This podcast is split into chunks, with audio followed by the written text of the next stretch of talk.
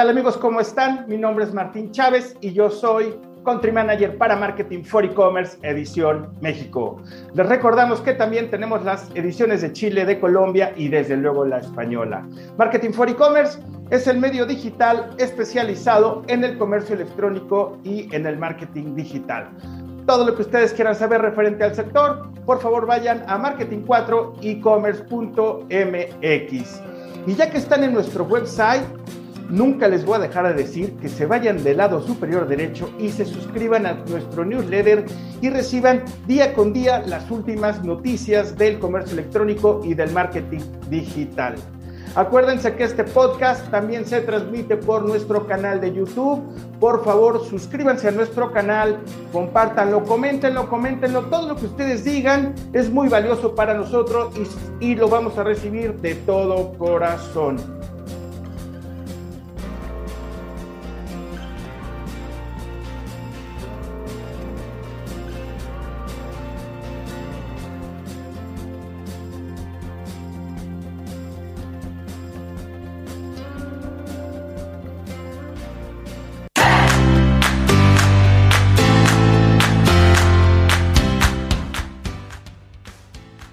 Recuerdo que ya están abiertas las inscripciones para los premios e-commerce Edición México 2022. Exactamente son los awards de referencia del comercio electrónico y son diferentes categorías. Yo los voy a invitar para que vayan más al detalle, ¿no? Este, vayan a nuestro, nuestra revista digital, a marketing4ecommerce.mx. Se las voy a enumerar por este lado para que ustedes las tengan.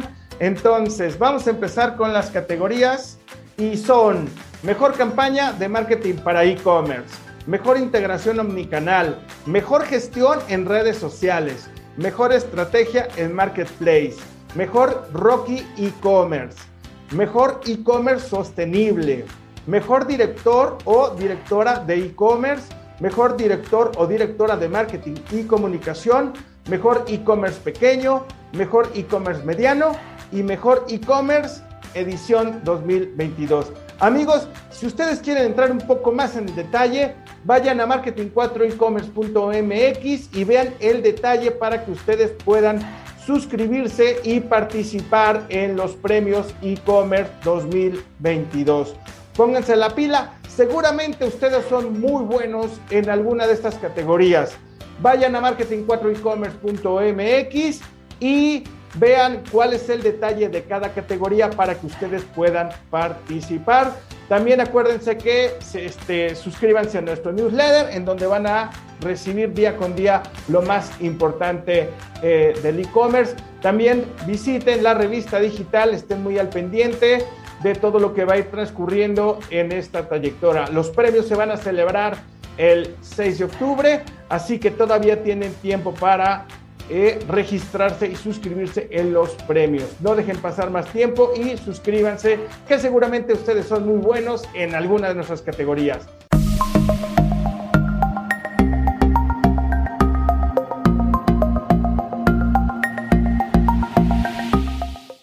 Y bueno, acuérdense que nuestros podcasts son semana a semana, todos los jueves, tenemos especialistas expertos en la materia del comercio electrónico y del marketing digital y el día de hoy no es la excepción. Tenemos a una súper invitada con una gran trayectoria. Con ustedes les voy a presentar a Carla Robles. ¿Cómo estás, Carla? Hola, Martín. Muy bien, muchas gracias. Muy emocionada de estar aquí con ustedes. Perfectísimo. Bueno, amigos, pues seguramente van a decir, bueno, ¿y quién es Carla Robles? ¿No? Y yo estoy aquí espiando tú LinkedIn, la verdad es que es una gran trayectoria, ¿no? Has estado colaborando en empresas muy importantes a nivel mundial, en agencias, y, es que amigos, pues vamos a hablar del tema de la vendimia en redes sociales, pero en todos los niveles, ¿no? Hoy en día creo uno que es fácil, no, hay que hacerlo bien y de la mejor manera. Y pues bueno, Carla, ¿qué te parece si tú nos cuentas tu trayectoria, tu experiencia, nos dices en qué agencias has estado para que se dé cuenta nuestra audiencia porque eres una invitada de honor. Ay, muchas, muchas gracias. Bueno, como bien lo dices, ya llevo muchos años trabajando en, en, digital. Llevo más de 12 años haciendo esto, ayudando a conectar a las marcas con, con, los usuarios, pero no solo a las marcas, sino también desde la información. Yo soy periodista de formación, entonces mi, primera, mi primer contacto con digital estuvo ahí, en los periódicos, haciendo esto, cuando redes sociales era así como, ah, esto no va a durar dos días. Después me vine al lado oscuro de la publicidad, donde he sido muy feliz, donde he encontrado una nueva forma de, de conectar con la gente y pues ahí he trabajado en agencias como Banana, como, como Elogia, soy orgullosamente ex Elogia. He trabajado en Terán, TVWA, en McCann World Group y ahora eh, soy directora de estrategia para Publicis Group, eh, llevando marcas de, de, alcohol, ¿no? Llevo, llevo lo que nos nos, nos, hace la vida un poquito más, más tranquila. Pero he trabajado con marcas de todo tipo. He trabajado con eh, financieras, eh, he trabajado con aseguradoras, he trabajado con farma, consumo masivo, eh, marcas de Nestlé, de Sanofi, Oreo, em, eh, BBVA es, es, una de mis, de mis están en mi corazón. he trabajado con universidades Anáhuac, he trabajado con con Nestlé en muchas, en muchas, muchas divisiones, Bacardi, digo, podría decirte muchísimas, Pemex, he, trabajado de todo. Creo que hay muy poquitos, muy, muy poquitos sectores donde no le he entrado eh, y eso pues ha sido porque la vida no nos ha puesto ahí. Pero pues esto, muchos años ya trabajando aquí. Perfectísimo. Eh, Carla, pues muchas gracias. Pues la verdad es que toda esta trayectoria multifacética ¿no? Es donde te ha llevado en donde estás ahora, ¿no?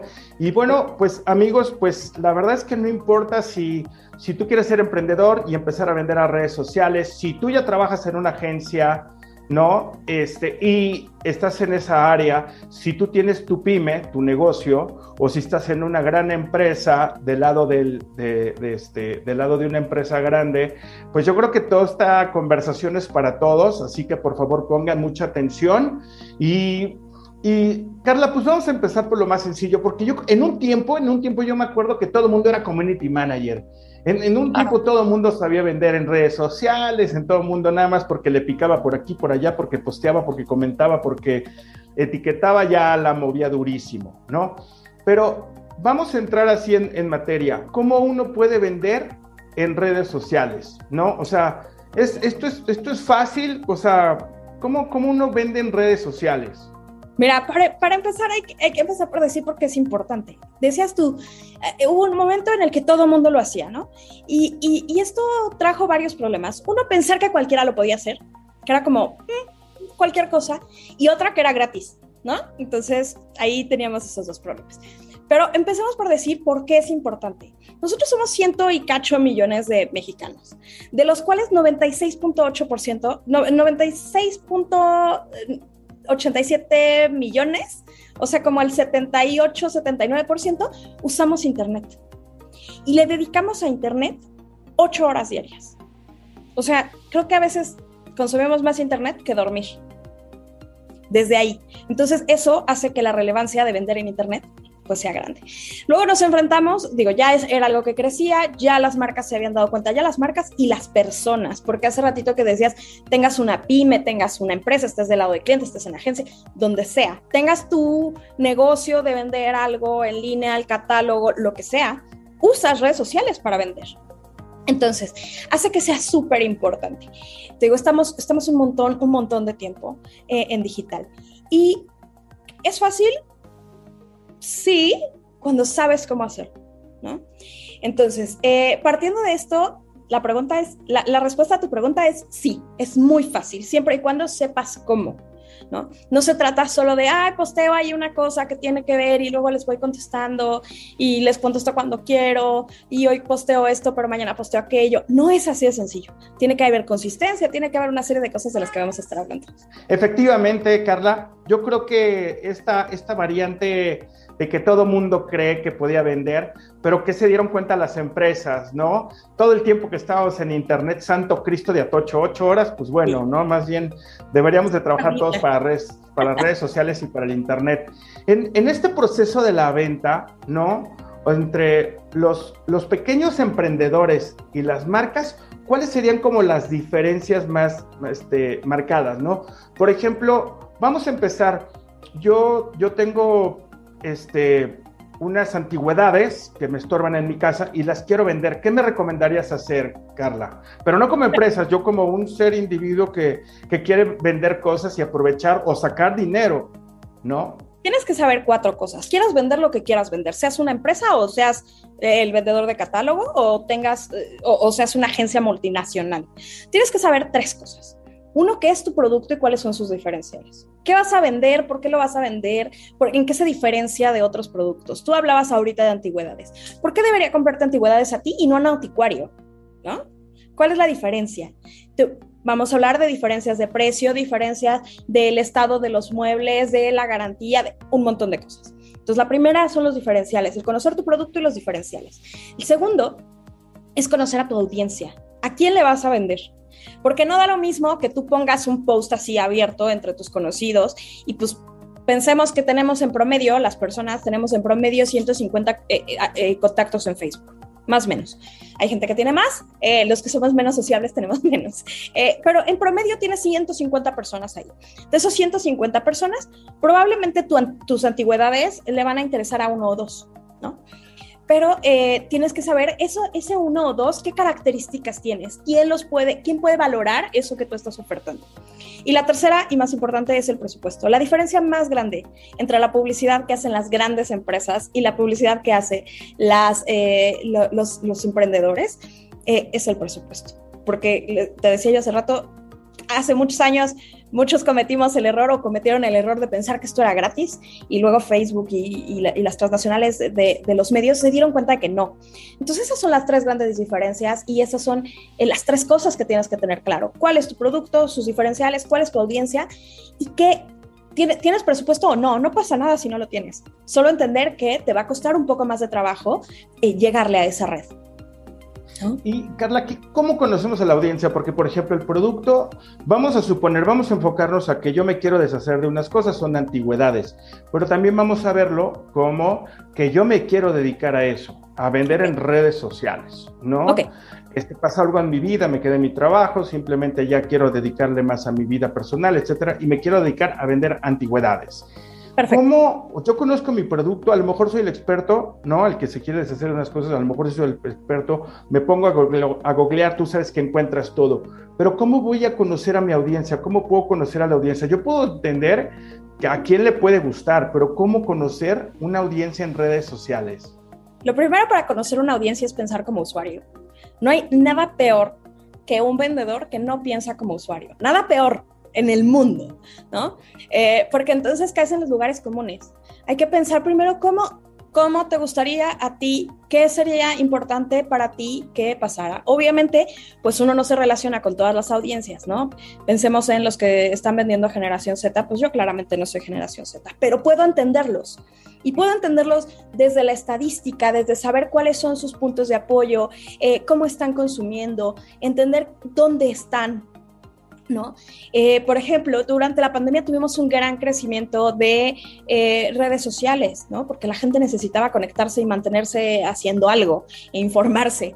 Eh, entonces, hay, sectores que crecieron hay mucho, como las personas de 40, 50 y tantos, 40 a 54 años, creció muchísimo ese sector, ¿no?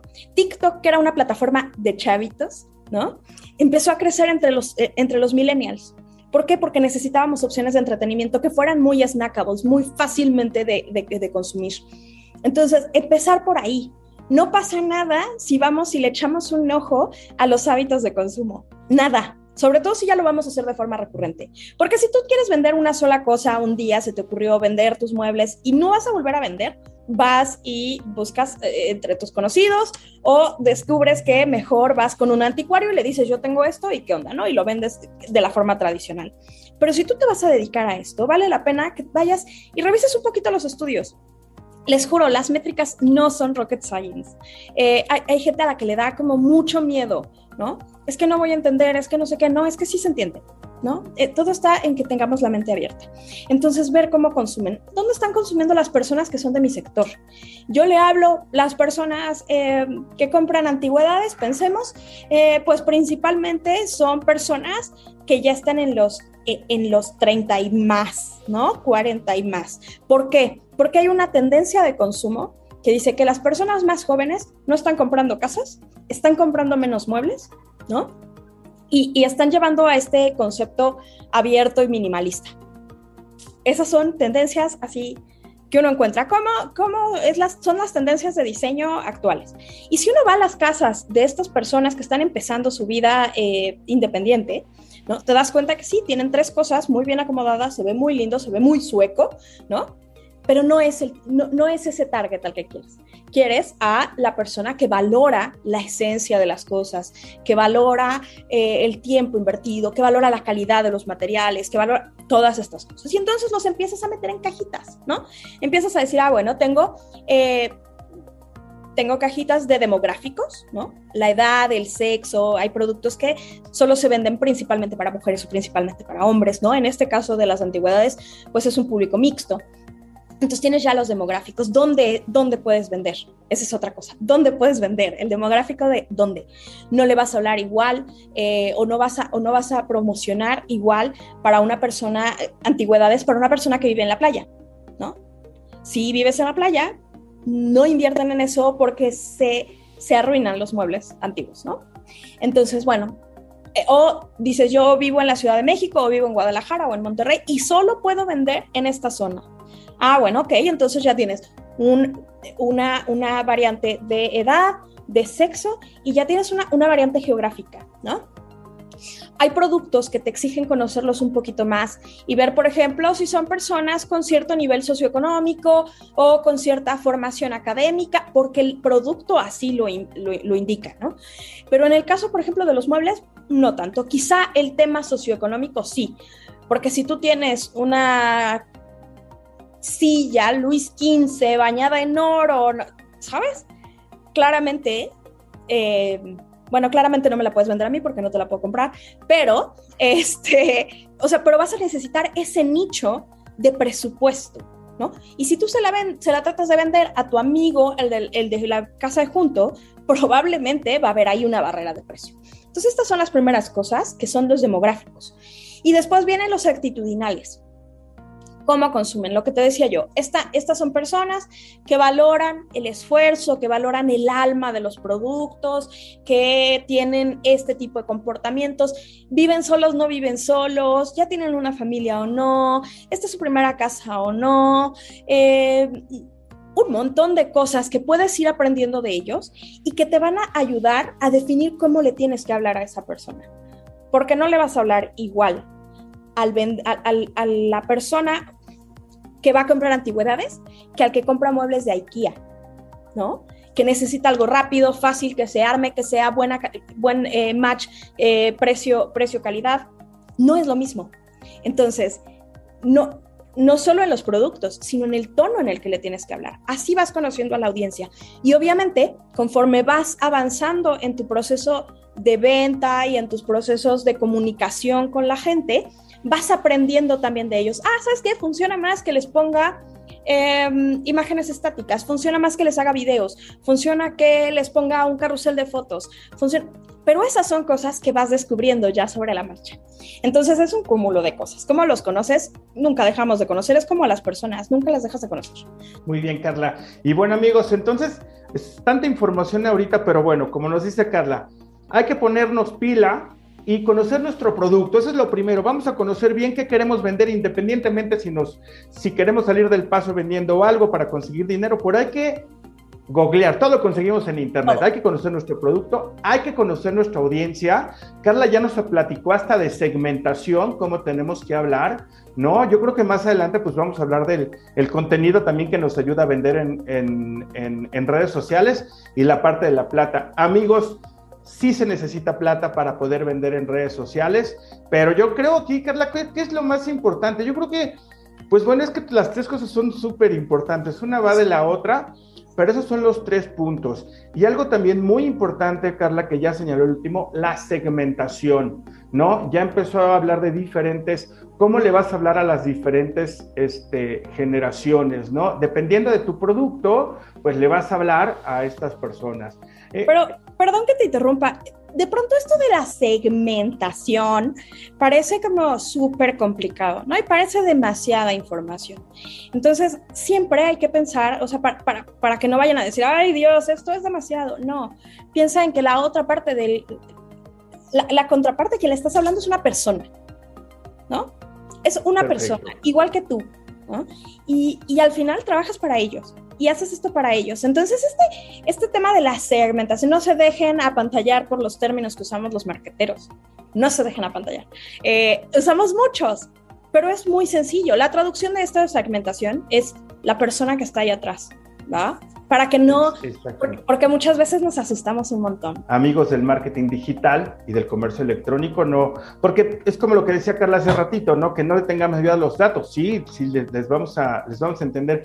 Carla, ahora, este, siguiendo en este, en este esquema, ¿cuál es la, red social que tú recomendarías a la audiencia para que empiece, si van a empezar como a vender en, redes sociales, cuál es la, así como el, la número uno, la número dos, o sea, ¿cuáles serían tus recomendaciones de dónde empezar? Depende.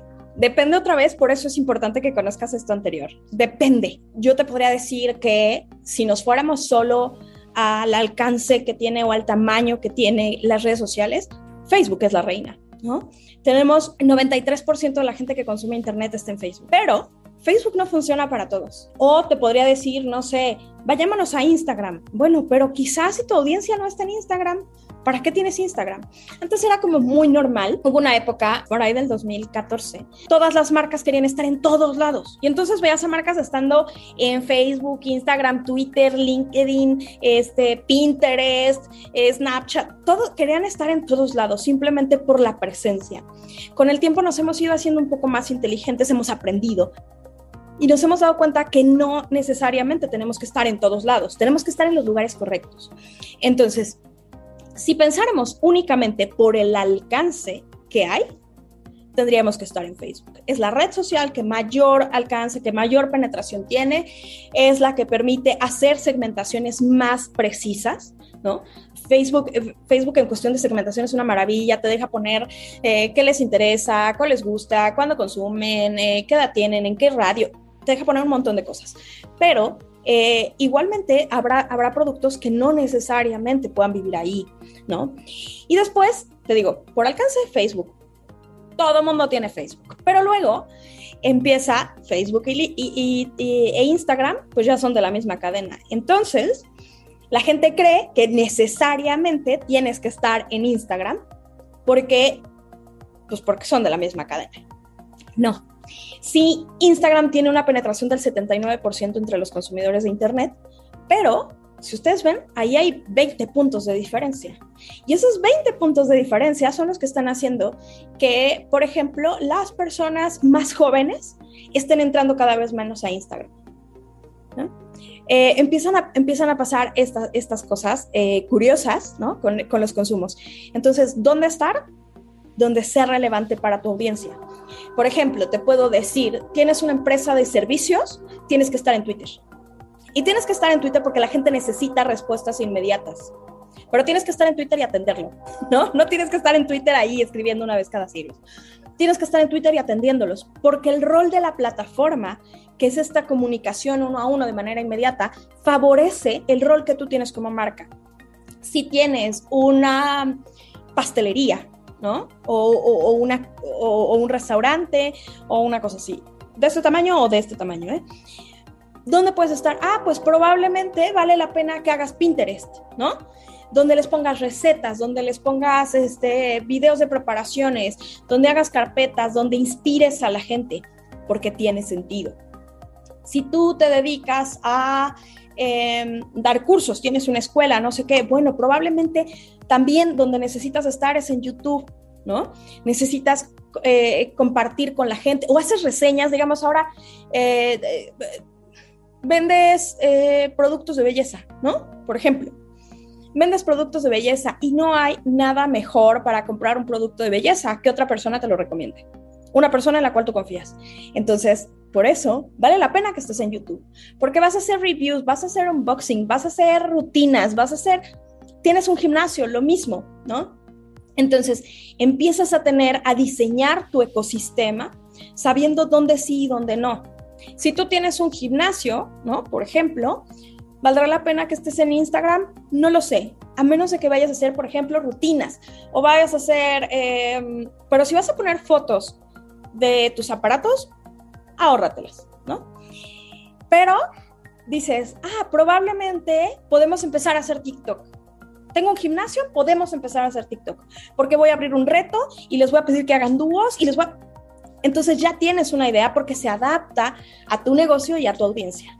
Depende, no, no hay una respuesta cierta para esto. Aquí, Carla, por ejemplo, digo, a lo mejor puede resultar como muy, muy obvia como la, la respuesta, pero aquí lo que queremos es como equilibrar un poco. O sea, entre los emprendedores y las pymes, ¿no? En este proceso de venta en redes sociales, ¿cuáles son las principales diferencias entre los pymes, los emprendedores y las grandes empresas? Principalmente el presupuesto. el presupuesto y el orden. O sea, primero el presupuesto. O sea, la verdad es que es una realidad. Eh, el marketing digital, como un barril sin fondo, tú puedes meterle un peso o 10 millones y se los va a consumir. Y ahí depende de los objetivos que tú tengas. Si tú necesitas, eh, no sé, llegarle a cuatro personas, no le inviertas 10 millones de pesos. Necesitas llegarle a la persona correcta, en el momento correcto, en el lugar correcto, etc. Si tú necesitas llegarle a todo el mundo para que conozcan las nuevas papitas que acabas de lanzar, ¿no? Y eres una empresa transnacional, ok, no hagas segmentaciones tan chiquitas, o sea, tan, tan acotadas y métele un montón porque hay que entender que las plataformas funcionan em, por resultados. Las plataformas funcionan eh, diciéndote, ah, ok, tú tienes una, una necesidad, que es esta demanda, tú tienes esta necesidad, que puede ser de awareness, de alcance, de visualización. Awareness es voy a, hacer esto como muy obvio, pero habrá gente que no lo conozca.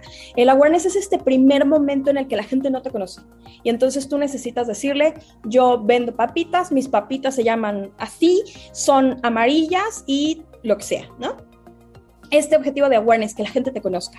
Después tienes un objetivo de consideración. Eh, la consideración es justamente que la gente te considere entre esas opciones, que la gente te pueda elegir, tenga la posibilidad de medirte, de contrastarte contra otros y finalmente se decante por ti, que es el paso 3, que es la acción. En esta acción, pues claramente tienes una llamada a la acción, un call to action, en el que eh, le dices, compra, comenta, ven, visita mi sitio, no sé qué, no sé qué, no sé qué. Después tienes otros objetivos. Uno es de engagement, que la gente se, se, se, envuelva contigo, que participe, que te comente las cosas, que haya conversación, que sea una historia viva. Y finalmente el de lealtad. El de lealtad tiene que ver con la recomendación, no solo con la recompra, sino con la recomendación, con estas cosas. Entonces tienes que entender que las plataformas funcionan por eso, ¿no? Si tú lo que quieres es que conozcan algo, entonces tus objetivos deben estar medidos por alcance. Y entonces eso hace que eh, generalmente los objetivos de alcance son así, se gasta uno un montón porque quieres llegar a más personas la mayor cantidad de veces, impactarlas muchas veces. Eh, y entender que pues conforme va avanzando el funnel, el funnel es este que les decía ahorita, y va avanzando así en un, en un embudo, conforme va avanzando se va haciendo más caro. Y se va haciendo más caro porque lo que le estás pidiendo a la plataforma que haga es más complejo. la primera parte es enséñaselo a todo el mundo, la segunda parte es enséñale esto a todo el mundo y aparte haz que visite mi sitio, que comente, que lo que sea, ¿no? Cuando tú le pides a la, a la plataforma, ah, yo quiero vender, cuando ya haces un botón, y le dices vender, voy a hacer mi tienda en línea en Instagram, ¿no? Que ahora ya hay, hay mucho de eso, eh, voy a poner mis productos, entonces ya le estás pidiendo que te encuentre a la persona correcta, la intención de compra, en el momento, que esté dispuesta, que, tenga, que esté bancarizada, etcétera, etcétera, etcétera, etcétera. Y esto, esto hace que la diferencia principal entre los, los microempresarios o, o los microempresarios y las grandes empresas sea eh, el, presupuesto que tienen. Pero no es nada más el presupuesto que tienen para invertirle a la plataforma, sino el presupuesto que tienen para diseñar todo lo que va antes. Porque diseñar esto eh, lleva un trabajo, un trabajo grande, un trabajo de investigación, un trabajo de pensamiento, de diseño, de un montón de cosas. Entonces no va a dar lo mismo si yo le tomo una foto a un producto aquí encima de mi mesa y no le meto absolutamente nada y la subo a mi Facebook, a que si le meto y ya tengo un logo y entonces no sé qué, y tengo ya una frecuencia y, y publico esto, no siempre lo mismo, y tengo un ecosistema organizado, etc. No va a ser lo mismo, claramente, ni en los resultados, ni en el desempeño general de la marca. Entonces esa, es la diferencia más grande. ¿Cuánto le podemos invertir? En tiempo, en dinero, en, al diseño inicial y a todo el mantenimiento y obviamente a las plataformas que consumen rápidamente. Exactamente, Carla. Y la verdad es que tenía toda, toda jiribilla esa pregunta, porque se trata que todo el mundo vea aquí que tiene posibilidades, ¿no? O sea, que no se estén comparando con las grandes empresas, con las grandes agencias, que no se estén comparando, sino que realmente, si nosotros nos vamos a lo base que comentaste tú en un principio, de conocer nuestro producto, conocer este, la audiencia y de saber. Y bueno, ya que tenemos esta referencia en el que ahorita, amigos del marketing digital y del comercio electrónico, saben que todo mundo puede ser exitoso vendiendo en redes sociales. Carla, hay una, hay una estrategia perfecta que pueda que nos dé resultados. Y en esa estrategia, si tú le puedes sumar un poquito, o sea, ¿cuánto nos recomiendas si poner como un ejemplo ya sabemos, tú lo dijiste, que a nivel de empresarial, pues bueno, le meten una plata y es para empezar a que todo el mundo vea el producto, ¿no? Pero ¿cuál sería esta estrategia, una estrategia ideal para vender en redes sociales? ¿Y cuánto recomiendas tú meterle de plata para que empecemos a ver resultados? Mira, la estrategia perfecta es la que funciona para tu marca. No hay una única estrategia.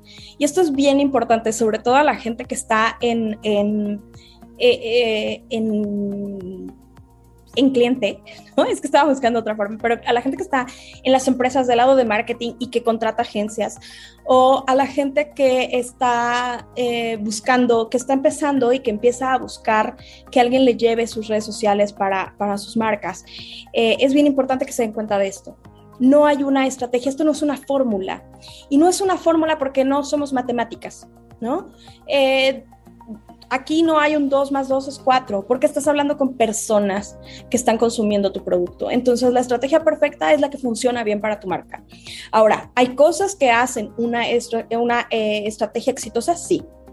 Una es entender tu contexto, tener muy claro tu contexto, eh, identificar a tu audiencia así, pero sabértela de memoria como si fuera tu mamá, ¿no? Eh, o, tu hermano, tus hijos, ¿no? O conocerlo así a la perfección, ponle cara, ponle nombre, di qué hace, a qué se dedica, qué le gusta, porque eso te ayuda. Conocer a tu audiencia.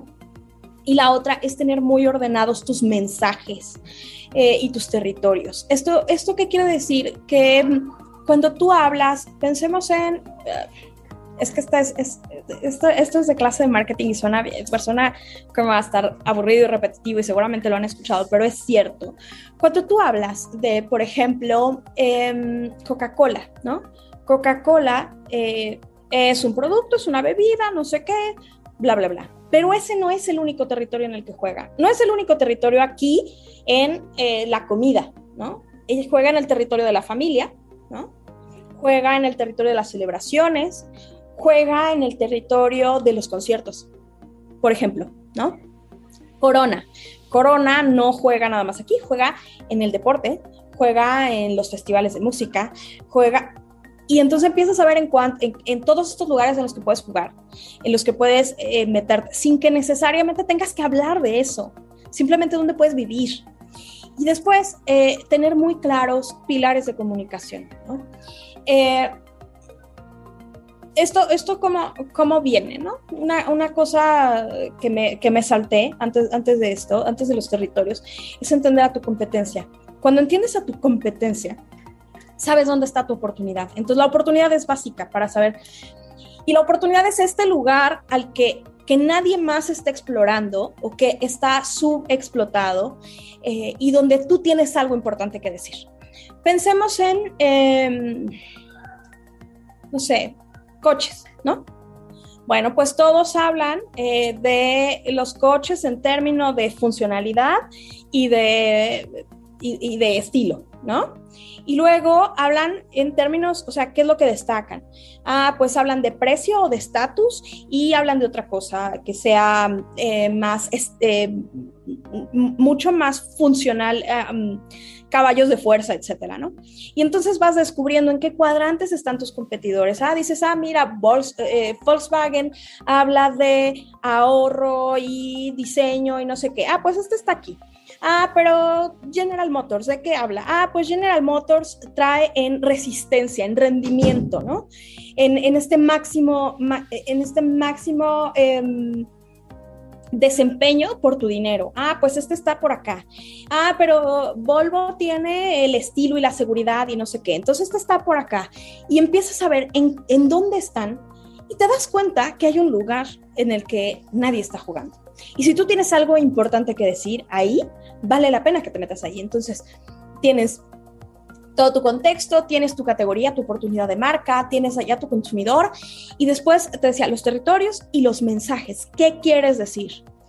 Vas a hablar de, volvemos a los coches, vas a hablar de, eh, necesitas hablar de los, de los beneficios funcionales qué es, cuánto gastas ahorrador o no, cuánto cuesta, eh, todas estas cosas que tienes, que tienes que decir para que la gente tome en cuenta eh, la, compra. Eh, después tienes que hablar de, pues no sé, lo bonito que es el diseño, ¿no? Que los asientos de piel y que no tiene rayones y que nunca en la vida se te va a rayar. Imagínate que hubiera un coche que evitara que el que te avienta la puerta en el súper te rayara el coche, sería una maravilla, yo compraría ese. Eh, o que tiene una cámara para que tú veas cómo te estacionas y no tengas que dar 80. Todas estas cosas son otro pilar. Y después tienes que hablar de las cosas que a la gente le interesan.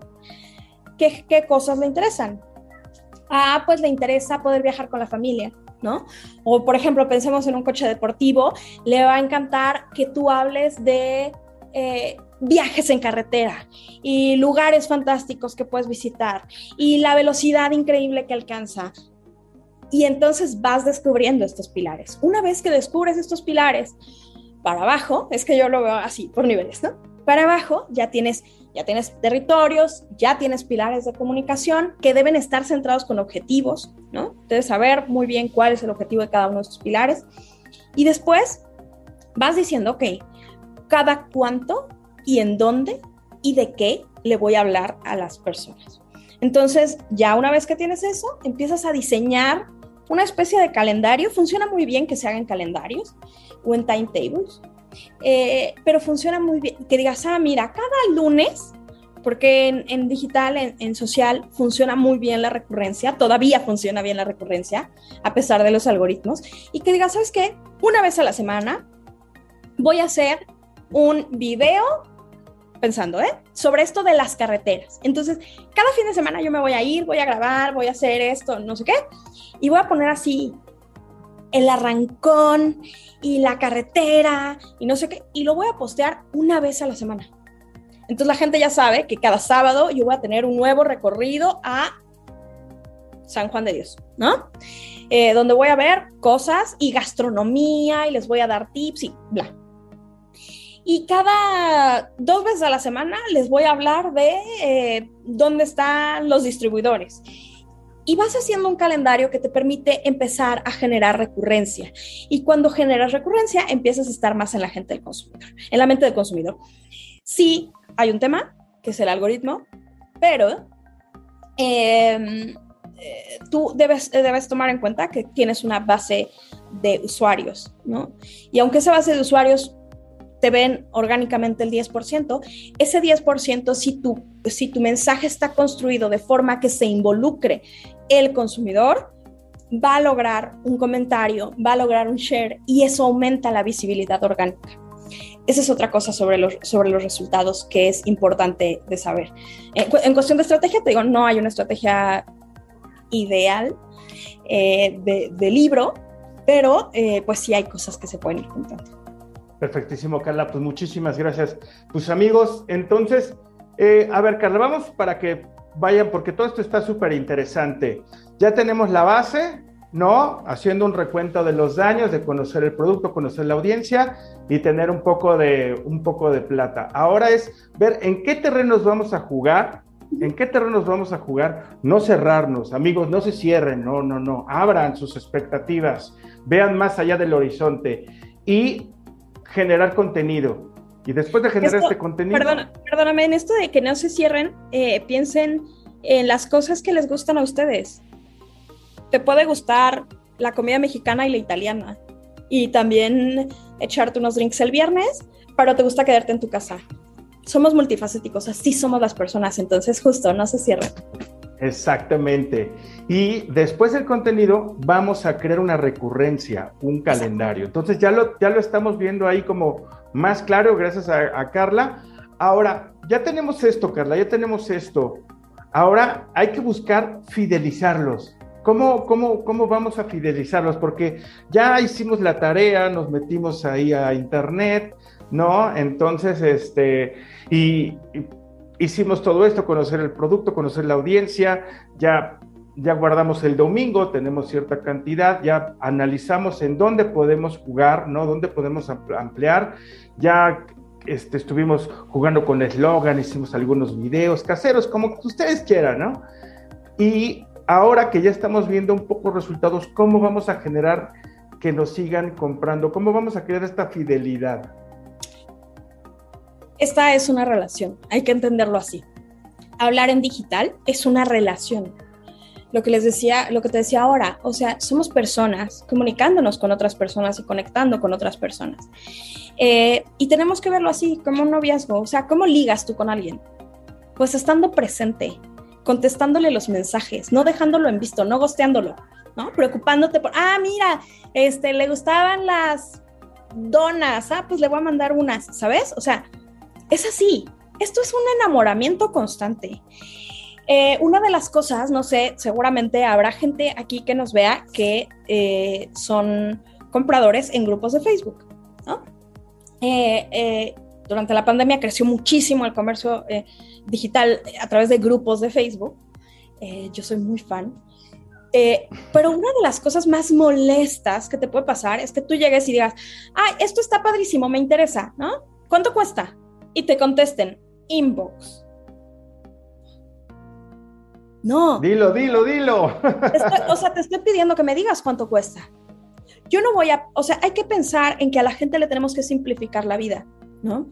Si yo tengo aparte que ir, ver mis, mis, mis solicitudes de mensajes, no sé qué, quién sabe quién fuiste, ya se me olvidó, lo checo tres días después, me perdiste. Les digo, es como la novia o el novio, ¿no? Si yo te mando un mensaje hoy y te digo, ¿qué onda? Salimos. ¿Qué onda? ¿Qué estás haciendo? Y me contestas tres días después, perdón, mano, perdimos la oportunidad. Porque yo estaba en ese momento dispuesta a abrir una conversación contigo, a platicar y a salir, ¿no? Por ejemplo. Si me contestas tres días después, muchas gracias, yo ya estoy ocupada, probablemente ya me, ya me escribió otra persona, este, ya pensé un montón de cosas, porque las personas somos así, ya asumí que no te interesaba, que estabas ocupado, que lo que sea, ¿no? Y esto sucede en lo mismo, lo mismo acá. ¿Cómo fidelizar a las personas estando pendientes de ellos? Si te preguntan, contéstales. Si tienen una queja, atiéndelas. Eh, en esto de las quejas es bien importante ser muy honesto, muy transparente. Todos nos equivocamos. Y sé que cuando, cuando nos eh, cuando estamos eh, en, cuando estamos trabajando con una marca chiquita o grande y estás vendiendo algo y alguien te pone una queja, de pronto como que caemos en pánico porque nos está exponiendo o está exponiendo estas fallas que suceden en todos lados, empresas chiquitas y grandes. Eh, pero las está exponiendo ante un montón de gente y eso da miedo. Pero no hay mejor arma para, para, para, arreglar eso que la verdad. Eh, yo le decía el otro día a mi hija, no importa lo que pase, la verdad siempre va a ser mejor que la mentira. Entonces, no necesitamos ocultar los comentarios nos están troleando, bueno, contéstale ahí, dile que no tienes nada que, nada que ocultar. Sí, se me, se me atrasó el envío, sí, me quedaron mal, sí, no me llegó, ah, te llegó uno rosa en lugar de uno azul, ah, déjame ver cómo lo solucionamos. Pero hablemos como nos gustaría, aparte que nos trataran a nosotros, ¿no? Eh, entonces, estate ahí, te escriben, contéstales, te mandan algo que hicieron con tu marca, agradeceles, invítalos a hacer cosas, hazles preguntas. Hay, hay, un dato por ahí que dice que em, cuando nosotros le ponemos una acción a un, a un post de redes sociales, eh, el que sea, ¿eh? así sea, cuéntanos ahora cuál es tu color favorito o lo que sea, incrementa eh, en la efectividad de esos posteos en un 74% versus los que no lo tienen. Eso nos lleva a que hagamos chamba de, de, conversar, ¿no? ¿Cómo le, ¿Cómo le hacemos? Yo creo que todo, la mayor parte de las personas consumimos eh, por lo que otros nos recomiendan, por lo que otros nos dicen. Y la mejor forma de tener una fidelización no es porque sí otro me lo recomendó, pero me lo recomendó ¿por qué? Porque tuvo una gran experiencia de marca. Y la gran experiencia de marca no tiene que ver nada más con que, hubiera, con que supiera riquísimo. Tú vas a un restaurante y ¿por qué regresas al restaurante? Porque no tienes al mesero ahí todo el tiempo, le traigo otra cosa, le traigo otra cosa, le traigo otra cosa, le traigo otra cosa, ¿no? Porque la comida estuvo buena, porque la música estaba bajita y te dejaba hablar, porque un montón de cosas. Entonces, por eso regresas, ¿no? Eh, es una gran experiencia. ¿Por qué vuelves a comprar con las personas que compramos? ¿no? Yo eh, pienso, por ejemplo, en una amiga que tengo que tiene un emprendimiento y es masajista. ¿Por qué regresamos con ellas? ¿no? Yo, yo así la conocí en Facebook, eh, en grupos. ¿Por qué regreso con ella? Ah, pues porque mira, su consultorio siempre huele lindo, no me lastima, eh, o sea, no es así esta persona que, ¿no? No nada que ver, eh, tiene una buena plática, es súper agradable, no, te, no, te, no tengo que quitarme toda la ropa, porque, o sea, ella sabe que, donde me explica lo que está haciendo. Y por eso esto aplica no nada más que tengas una marca, que tengas un servicio. Y eso obviamente ella es alguien a quien tú le pones, si alguien pide una recomendación y tú pones, ay, pues busca a arroba fulanita de tal, ella es alguien que siempre contesta siempre que hay una mención suya, siempre contesta. Estamos hablando, claro, en una cosa así, ¿verdad? Pero, pero esta experiencia te hace, te hace saber que del otro lado estás cuidado, estás protegido, sales del masaje con ella y cuando así, y ahora sí está toda contracturada y te escribe al día siguiente preguntándote, ¿todo bien? ¿Todo en orden? ¿No estás todo dolorido? Bien hace que tengas una experiencia. Entonces, ¿cómo fidelizas a la gente? Creándoles una experiencia y una experiencia sintiéndose personas no sintiéndose un número más, no sintiéndose parte de un algoritmo, sintiéndose personas, sintiéndose cuidadas, sintiéndose escuchadas y sintiéndose que son parte de la experiencia que estás, que estás ofreciendo.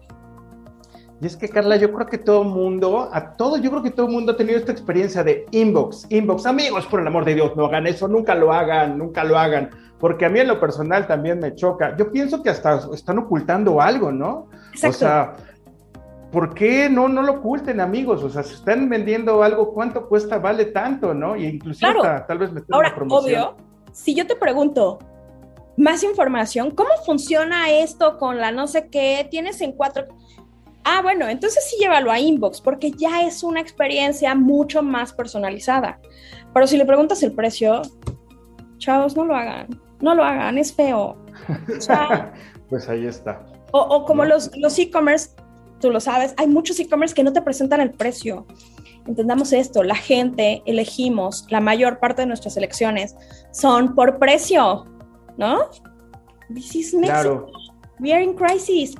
Todo el tiempo, todo el tiempo estamos en crisis. Entonces decidimos por precio. Ponte ahí. O sea, no hay, no hay nada peor para mí que entrar a un e-commerce que no tiene los precios.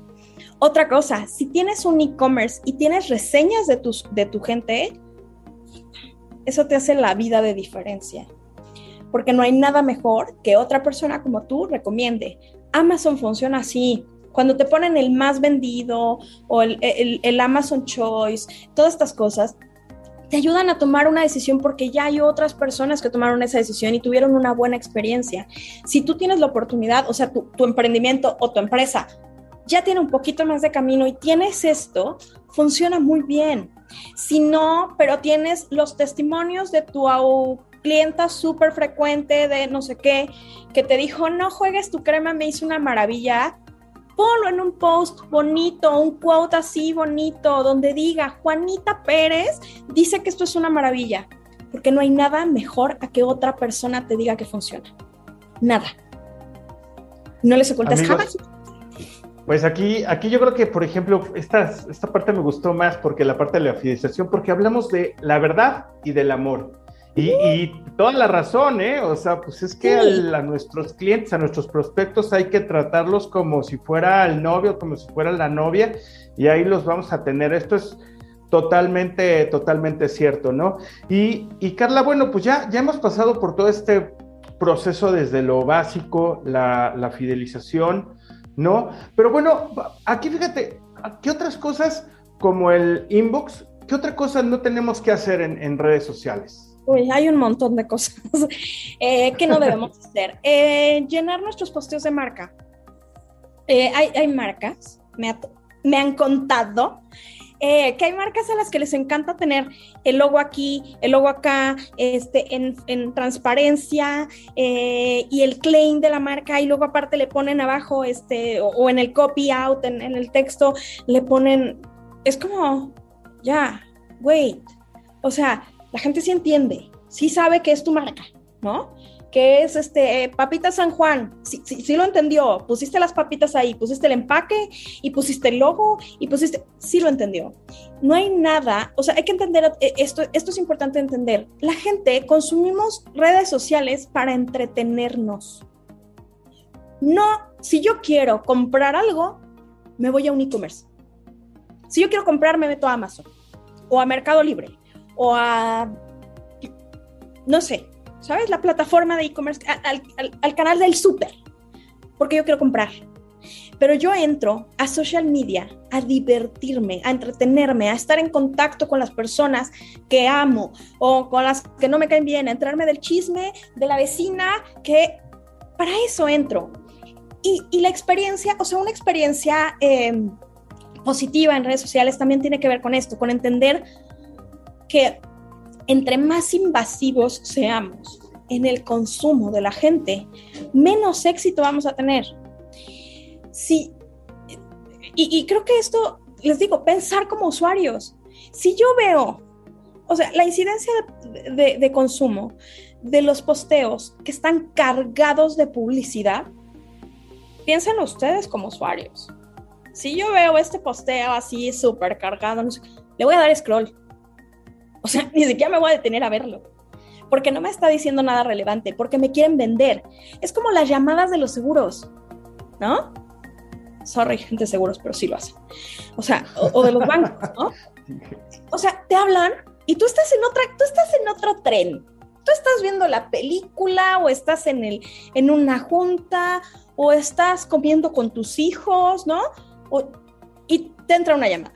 Y entonces antes de preguntarte cualquier cosa, te entra la llamada y te dicen, le hablo de empresa, ponga aquí la empresa que quiera, para ofrecerle una música. No, no, no estoy ahí, no estoy ahí, no quiero escuchar nada. Y lo que pasa es, el 90% de esas llamadas se cuelgan y no les dejamos hacer su chamba, pero porque el esquema está mal hecho, ¿no? Digo, también es muy complicado la atención telefónica y tiene toda una pero, pero entendamos esto, estamos en digital para entretenernos. Y si estamos en digital para entretenernos, hagamos que sea una experiencia muy suave, muy orgánica y que no sea un in your face, cómprame ahora, ¿no? Porque para eso hay infomerciales, chavos.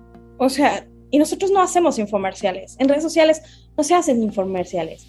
Hacemos otra cosa. Creamos conversación.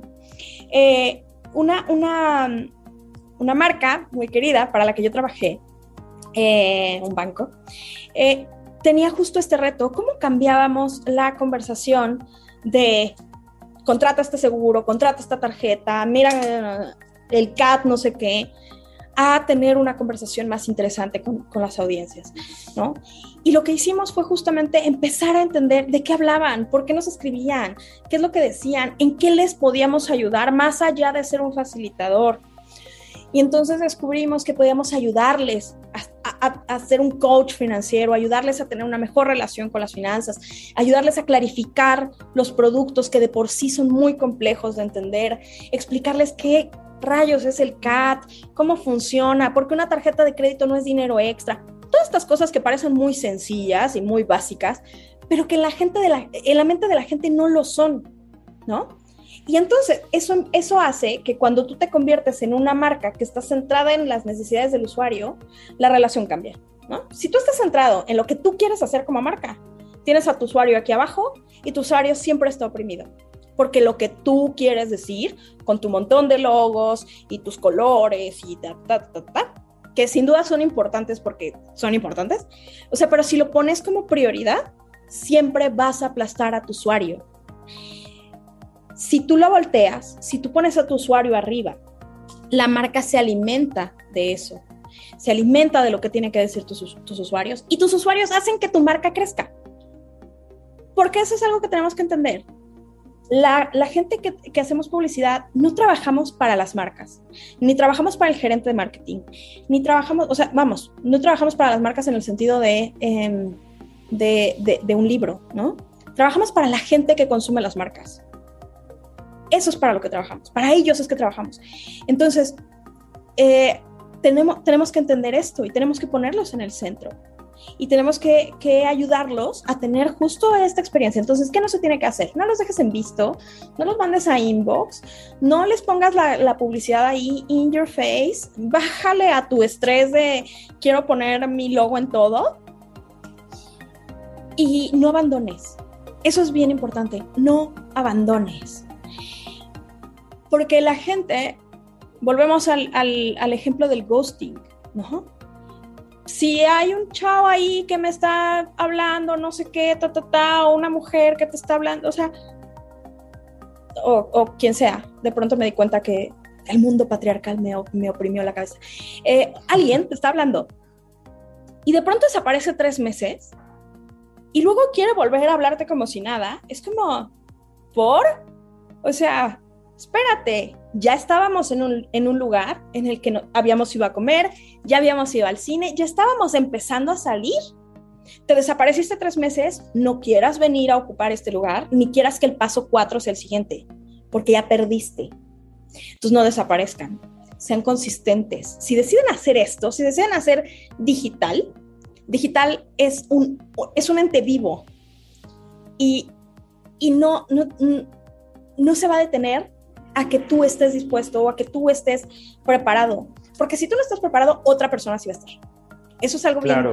bien, bien, importante. Aquí es mucho más eh, claro que si tú no lo haces, hay muchos más que lo van a hacer y que le van a poner mucho más cuidado y que le van a poner, eh, que les van a contestar mejor, que les van a mandar corazoncitos y emojis y cosas así. Y tú no. Y tienes que aprender a hacer eso. Entonces esas serían como las cinco cosas. No, no ocultes información, no caigas en pánico si hay crisis. Aprende a identificar que es una crisis, un comentario negativo no es una crisis. Este, no desaparezcas. Eh, no, o sea, est estas cosas que, que, te acabo de decir, ya me hice bolas aquí, tengo tres, ahorita tenía yo muy claras las otras dos, eh, pero estas, estas cosas eh, no las hagas, no desaparezcas, sobre todo no desaparezcas y no seas invisible y no trates a lo, a lo de la marca, bájale a tu estrés de la marca. Este, porque si no, la gente, la gente va a empezar a alejarse y a tener distancia de ti. A nadie le interesa una marca intrusiva, a nadie, ni a los gerentes claro. de marca. Ser, ser constantes, ser constantes, mantener la comunicación, la conversación Seguimos en el mismo teorema de Pitágoras. Esto es una relación, ¿no? Ya está ahí, ya hablamos sobre la fidelidad.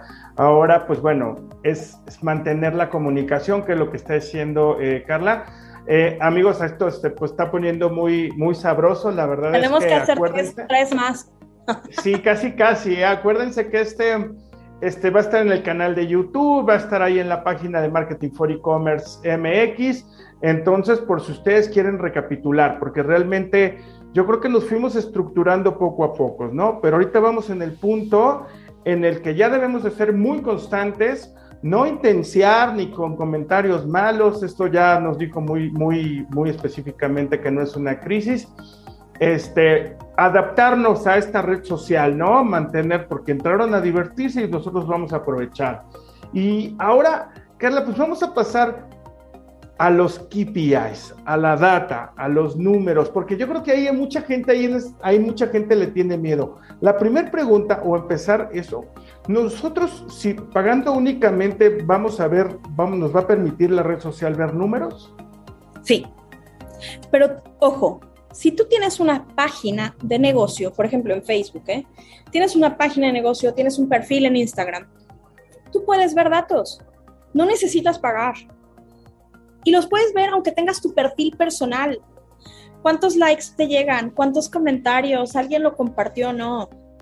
Todo eso, eh, eh, perdón, especialmente si tienes una página, Facebook los categoriza, ¿no? O Instagram los categorizan. Pero se puede hacer manual. Chavos, así lo hacíamos en 2012. Manual, porque no existía Facebook Insights. Entonces sí se puede y puedes ver data desde ahí. Y puedes entender, empezar a encontrar patrones. Obviamente, les digo, cuando ya tienes una página, pues es mucho más fácil porque tienes un montón de información. Métete a ver de qué va esa métrica.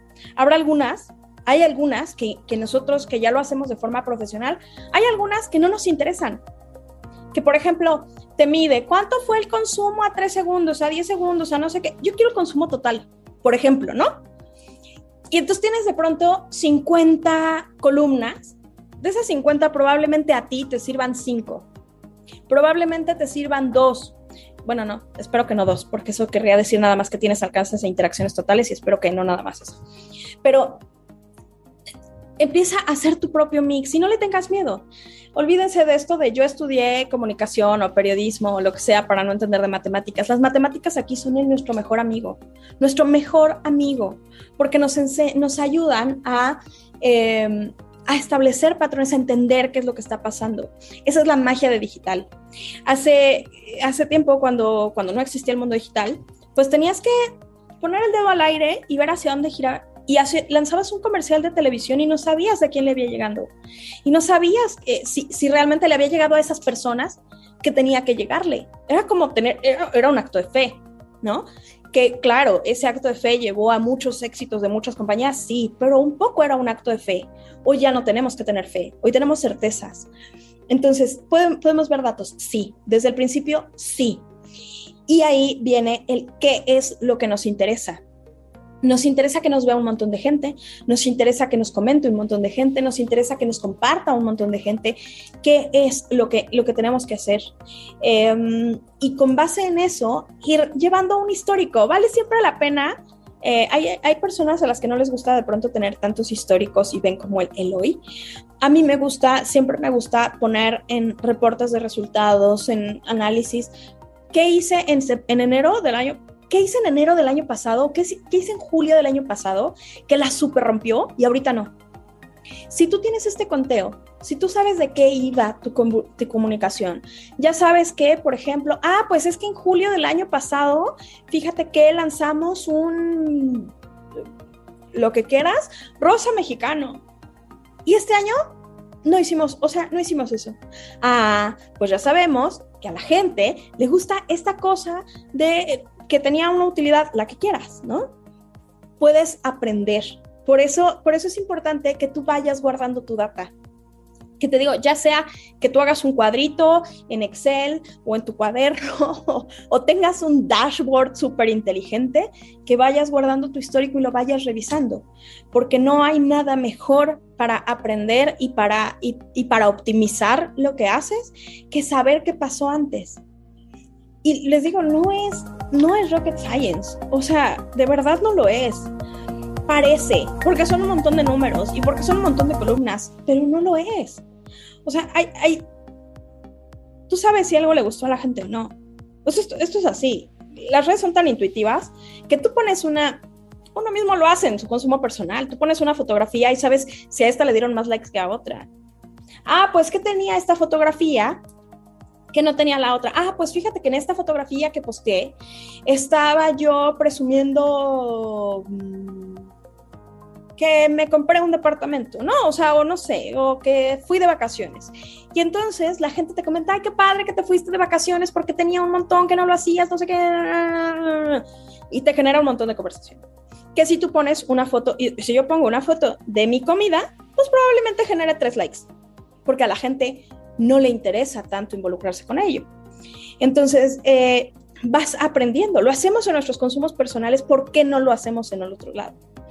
eh, eh, tenemos que empezar a ver, no pensemos en que son números, pensemos que son comportamientos. Ah, ya nos dimos cuenta que lo que tiene azules funciona mejor. Ah, ok. ¿Se leen bien las letras? Ah, ok. Tiene un montón de texto. No le pongan un montón de texto a sus publicaciones. No se las pongan. La gente no lee. Eh, ni pongan copies, textos así que acompañan a las fotos de este tamaño. No las lees. No las lees. Eh, o sea, pero estas cosas eh, son las, las que van ayudando a que entiendas la data, que le dejes de tener miedo. Cuando empiezas a ver que, no sé, pensemos en ahora el montón de reacciones, ¿no? Que te pongan un like, es ah, chido, padrísimo, me encantó, ¿no? Bien por ti. Que te pongan un corazón, eso ya es otra cosa. Pero si tú pones una publicación que provoca eh, muchos me enoja. Ojo. Porque puede, puede, pasar muchas cosas, ¿no? Puede ser que tú pongas una publicación así de, este, se acabó el, las sopas maruchan en la tienda y ya no sé qué, y nunca más va a haber, y la gente le va a poner muchos me enoja, ¿no? Y entonces, pues, ah, mira, le pusieron muchos me enoja, porque a la gente le gusta la sopa maruchan. La gente quiere que haya sopa maruchan, ¿no? Si le pones, por ejemplo, a una noticia, ¿no? Una noticia nacional, no sé qué, eh, podría decir muchísimas porque pues eh, tenemos, desgraciadamente tenemos muchas, y le puede poner me entristece o le puede poner me gusta o, le puede poner eh, me enoja, ¿no? Y entonces entiendes que no es contra ti, ¿no? Es la situación te enoja. Pero tenemos que aprender a ver eso, empezar a leer entre líneas, más allá de 40 likes y no sé qué y ta, ta, ta. Tenemos que empezar a ver eso. Por eso los puedes obtener desde cero, desde que tú abras tu Facebook. El chiste está en que vayas aprendiendo de ellos y vayas complejizando tus aprendizajes. Que tú mismo digas, ah, mira, ya me di cuenta que si mezclo esto con esto, pasa tal cosa. Que si yo mido este, este punto contra este otro, ah, descubro esto. Y eso lo da la práctica y el conocimiento. Métanse a ver qué son, píquenle, no le van a echar a perder. Y si no, hay ingenieros que lo arreglan. Amigos, pues ya lo tienen aquí. No hay que tenerle miedo a los números. Los números pues, son una guía espiritual para nosotros crear como una, una estrategia. Bien amigos, pues estamos llegando al final de este podcast. ¿Qué les ha parecido? La verdad es que ha estado increíble. Pónganos sus comentarios abajo, la verdad, ¿no? Si la verdad ustedes sienten que nos faltó algo, comenten. Si creen que por ahí este, pueden agregar algo, la verdad es que es de mucho valor. Eh, Carla, y bueno, y ahora sí que nos fuimos todas las fases, ¿no? Yo creo que cumplimos la, la, meta de este podcast. ¿Qué crees que nos haya hecho falta? ¿Qué, qué te gustaría agregar para este podcast? Hijo. Eh, creo que en cuestión del libro, ¿no? De las pasos y esto, lo, lo pusimos todo. Creo que lo, lo, único que me quedaría, y no agregar, sino reafirmar, póngale mucho amor a lo que hacen, ¿no? Esto no es algo que los va a sacar de, o sea, que, les va a mover o que les va a dar mayor visibilidad en su trabajo o que, o, que va a hacer que tengan mejores ingresos o que va a ser más millonario a la gente que tiene, que tiene el negocio y se va a hacer más millonario. No, piensen que están, todo el trabajo de vender por redes sociales es acercar a otras personas a los productos o a los servicios que necesitan o que les gustan, que les ayudan a tener un estilo de vida. Esto, siempre que lo digo, me dicen, ay, eres una romántica de la publicidad, pero, pero, pero lo creo. Eh, comunicar eh, productos o servicios a través de redes sociales, ay, ayuda a la gente a tener nuevas perspectivas sobre lo que pasa, ayuda a descubrir cosas que se hacían muy complicadas, ¿no? Ayuda a, a, a, acercarle a la gente cosas que no sabía que existían, ayuda a solucionarles la vida, ¿no? ¿Cuántas personas hay de este catálogo eh, de, un montón de cositas que dices, ah, no, no necesitaba este super exprimidor hasta que lo vi en el catálogo y lo compré. Y eso hacemos. Póngale un montón de amor, un montón de amor. Porque no hay peor marketing o peor publicidad en línea que la que se hace sin amor. No existe. No existe. Esto no es un libro. Eh, y, y, no, hay, no hay peor experiencia que la que así ala y se va. eso, pónganle mucho amor. Perfectísimo, pues ya saben amigos, este, amigos, como en todo, pues hay que meterle mucho empeño, constancia, amor. Yo creo que están bien claras las, las facetas, ¿no? De, de, de, vender en redes sociales. Como dijo Carla, no hay una, yo creo que más bien hay una estructura que una fórmula secreta, ¿no? Exacto. Este, bien amigos, pues llegamos al final de este podcast. Eh, Carla, muchísimas gracias, estamos bien contentos de que nos hayas acompañado. Yo estoy feliz, feliz, feliz, feliz. Y las veces que quieran, yo aquí vengo. Ya lo hice larguísimo, pero me encanta. No, increíble. Pues muchísimas gracias amigos porque nos acompañaron. Les mandamos un fuerte abrazo. Por favor, compartan y comenten este podcast. Acuérdense que pues va a estar ahí en la página de este, nuestro website, va a estar en la revista, va a estar en YouTube y sale todos los jueves. Amigos, muchísimas gracias y nos vemos el siguiente jueves.